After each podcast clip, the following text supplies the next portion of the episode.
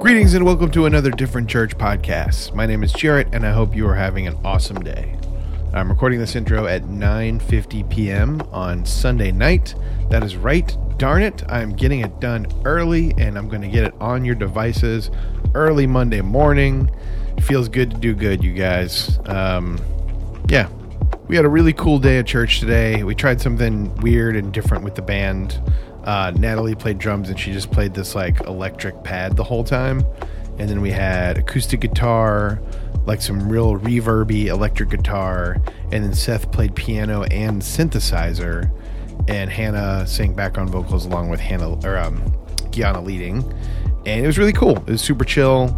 Um, I think everybody liked it. It's it's uh, really fun and fulfilling to be at a place where we are excited to try new things and introduce different types of music and different types of songs.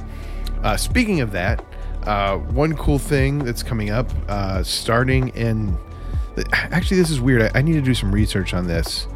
Thursday, September 15th, is when uh, National Hispanic Heritage Month starts, and it ends Saturday, October 15th. I don't know why it's like in the middle of the month. That's weird. But anyway, we're going to celebrate. Uh, we're going to be doing some Spanish music. Uh, we are going to have a potluck on the 11th. Usually after church, we all go hang out at a restaurant somewhere, but that week we are going to stay at the church and everybody's going to bring food and we're going to hang out and have a grand old time. So I'm really excited about that. Excited about trying new stuff with the band. Uh, Hannah was back today. It's really great to just hear from her. Um, she's doing really good. Uh, you'll obviously hear from her in a few minutes here. Um, yeah, it was all around a fantastic day. I just want to thank you for listening to the podcast. It is so cool that people care what we're up to. Thank you to everybody who uh, has come in person, and uh, you all rock. Okay, I want to do something silly. If you just want to indulge me, um, there's this like old internet viral video that Hannah and I really like and think is hilarious. It's uh, and now, a dramatic reading of a real breakup letter.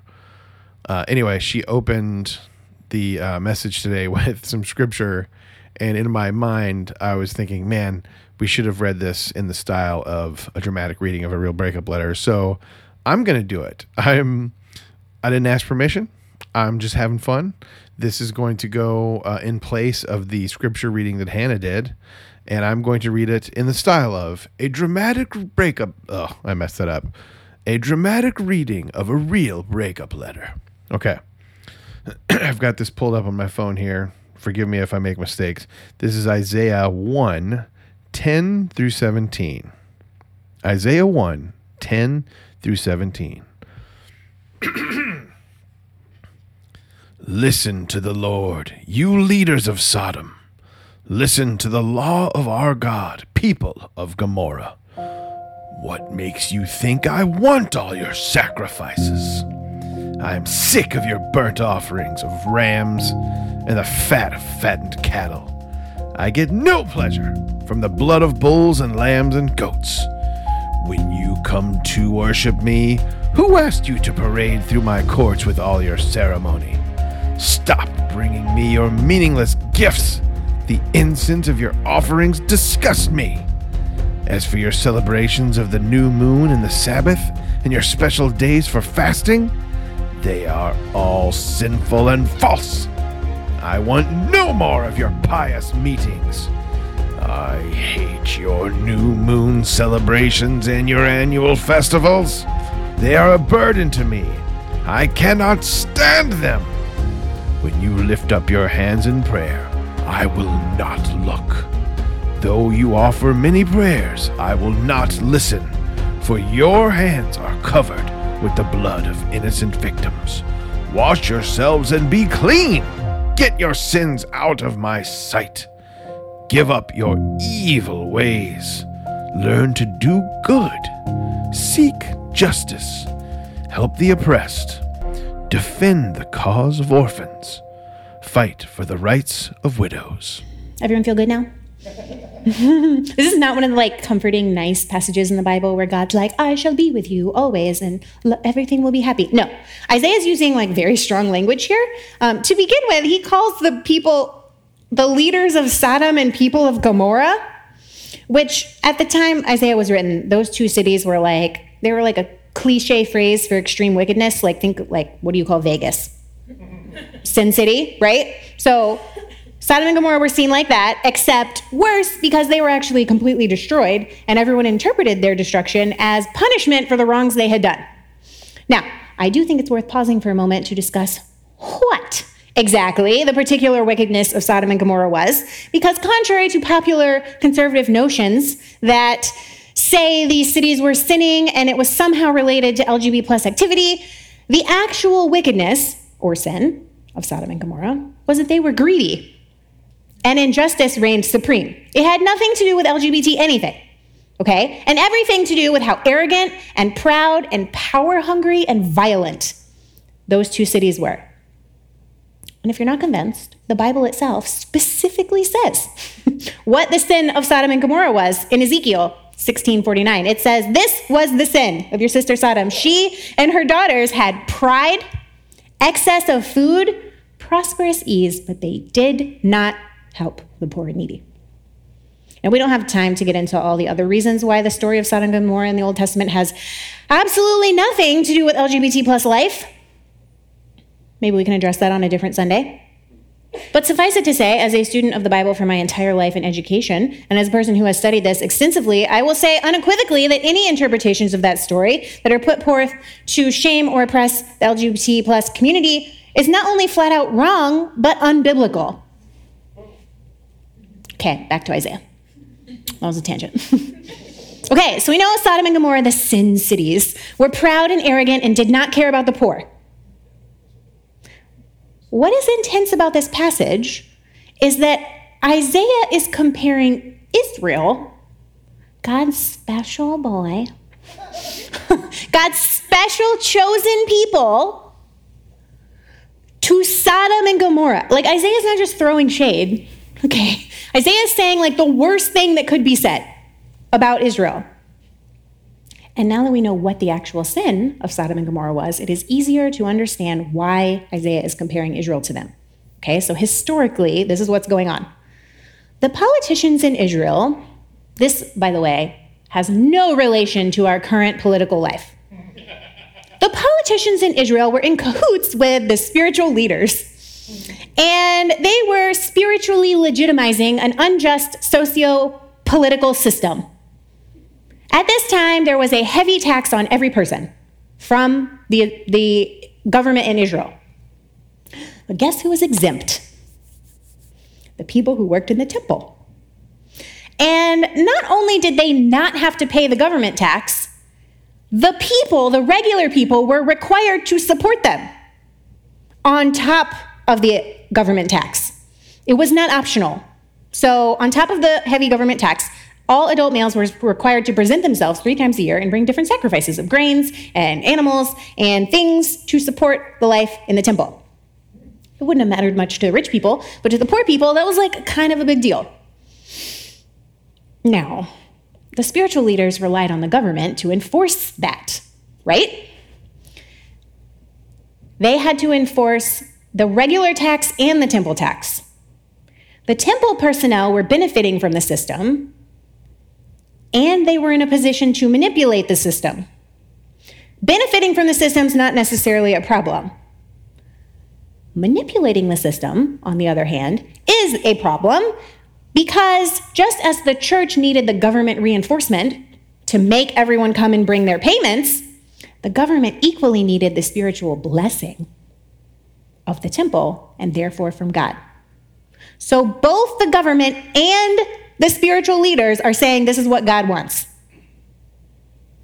And Isaiah is calling the entire system into question. So the government is like, yes, God wants you to support us with a heavy tax. And the spiritual leaders are like, yes, God wants us to not pay the tax and also for you to support our lives. And Isaiah is saying that's a load of crap. And even further, Isaiah is delivering a message straight from God where God is saying that's a load of crap. These requirements were not in place for God. They weren't benefiting God, they were benefiting the religious elite. And God is not just annoyed by this nonsense, God is like enraged by it. In just a few verses, God communicates how clearly he is upset. Like, can you imagine we just got all the like the most influential rich church leaders in our country and then we're like this is the message from the Lord. What makes you think I wanted this?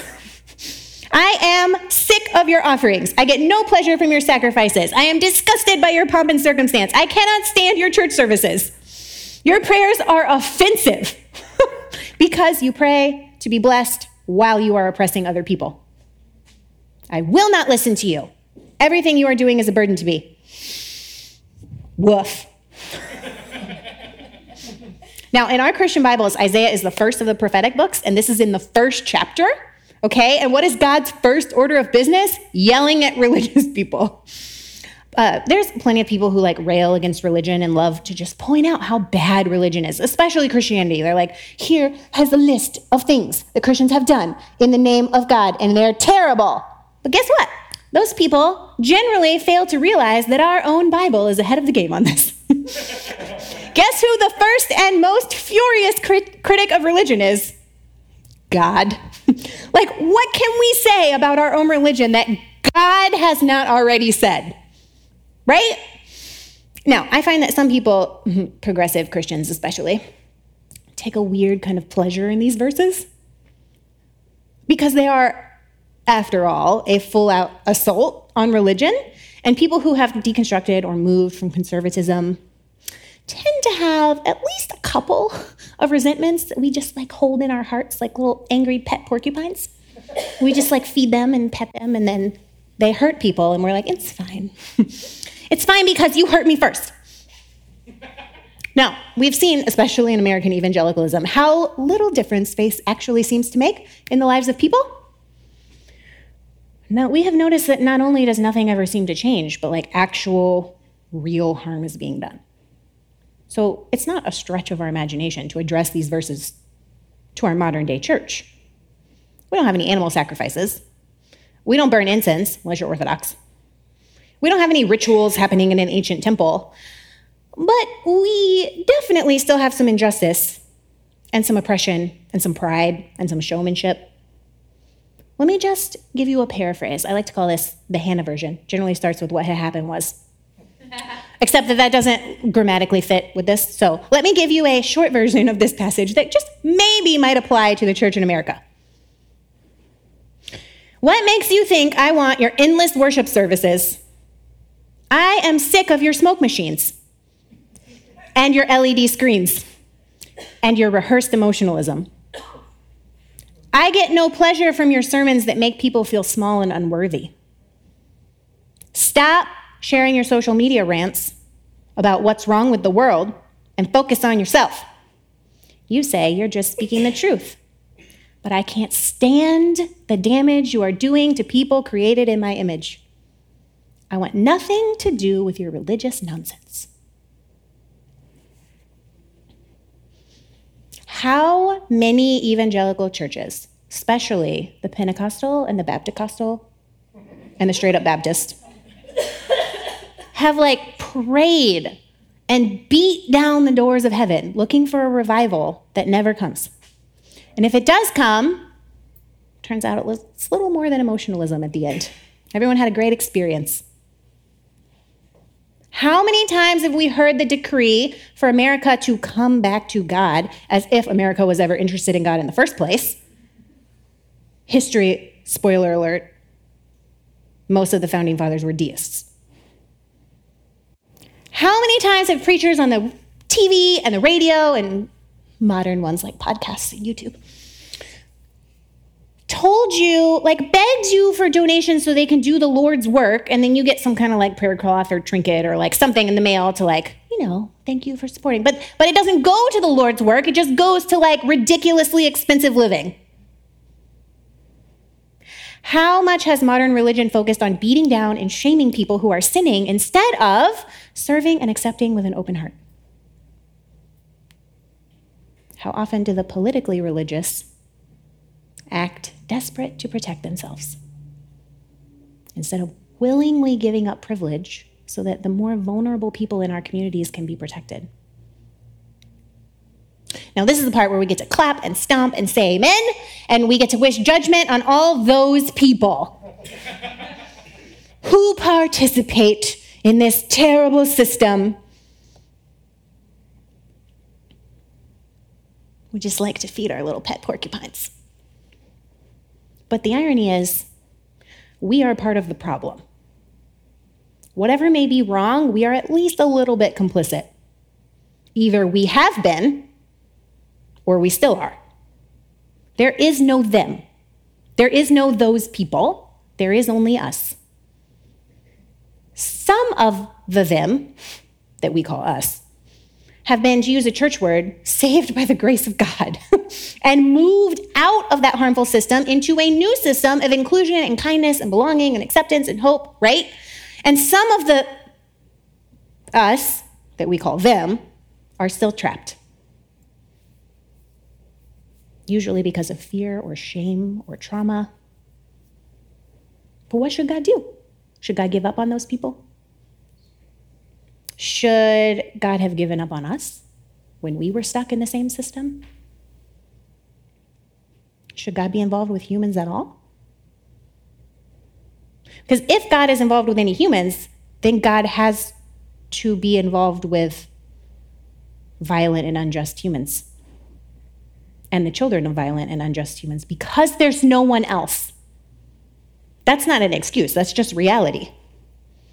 We cannot remove ourselves from the equation and stand above everyone else with our lofty judgments while at the same time ignoring what we've done. Because, like, we're trying. Like, I think, I mean, if we're not trying, we might as well close this church down. we're trying a different church. We're trying really hard, right? We're trying to Make a safe space for all people to explore faith, and all people should be welcomed and included and celebrated just as they are, and where people are more valuable than beliefs. And guess what? We're still going to get it wrong sometimes. we are still going to hurt people, even if we don't mean it.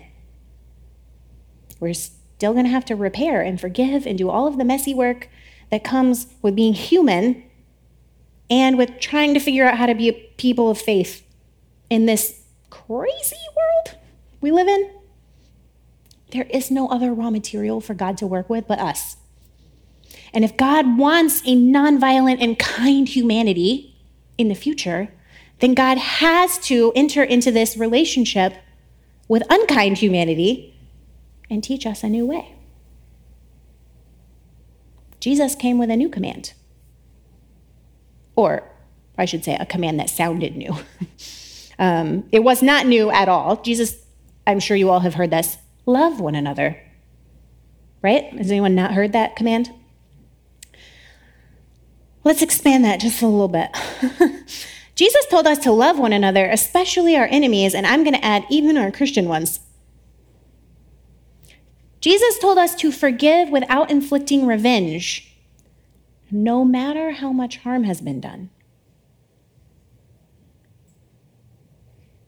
Jesus told us to give freely and not take or hold tightly to what we have, no matter how much has been taken from us. Guess what? That message has always been God's message, and it's in Isaiah chapter 1 2. Jesus was not being like, hey, I got a new thing for you to do. He was like, hey, this is the same. Have y'all been paying attention? Clearly not. I had to come tell you in person. God says simply to all of these people that God just got done calling out learn to do better. Learn to do good, seek justice, help the oppressed, help orphans and widows, fight for the rights of the people who are marginalized. And the people listening in Isaiah's time had a choice. The band can come back. I think they're back there. They could choose comfort and privilege and easy answers and everything that felt safe to them. Or they could choose to follow the way of God. So we too have a choice. Will our readings of Scripture betray the way of Jesus in our day, in our time? Or will they set a course forward towards what God dreams for us? This is not a choice we make in our minds. It's a choice we make in our everyday lives. A million times over and over and over and over in every new situation and every situation we've encountered a hundred times before, we have a choice. Will we do good? Will we seek justice? Will we stand up for people who can't stand up for themselves? Will we forgive? Will we be gentle and kind in the face of anger and hate? Will we quit ranting on social media and instead show up in real life to help people who need it? Will we turn the other cheek to people who have already hit us with the Bible?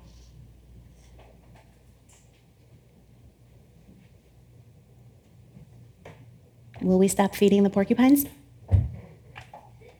Will we choose to do the hard work of healing so that our hearts can actually be free from resentment? The word Isaiah, the name Isaiah means Yahweh has saved. And I think for us, what we should reflect on is that we should never forget, though we call out injustice in all its forms, that it is only by the endless, welcoming presence of God that we have experienced healing in our own lives. And we must never think that we are exempt from doing the work in our own hearts to become a safe space for all people.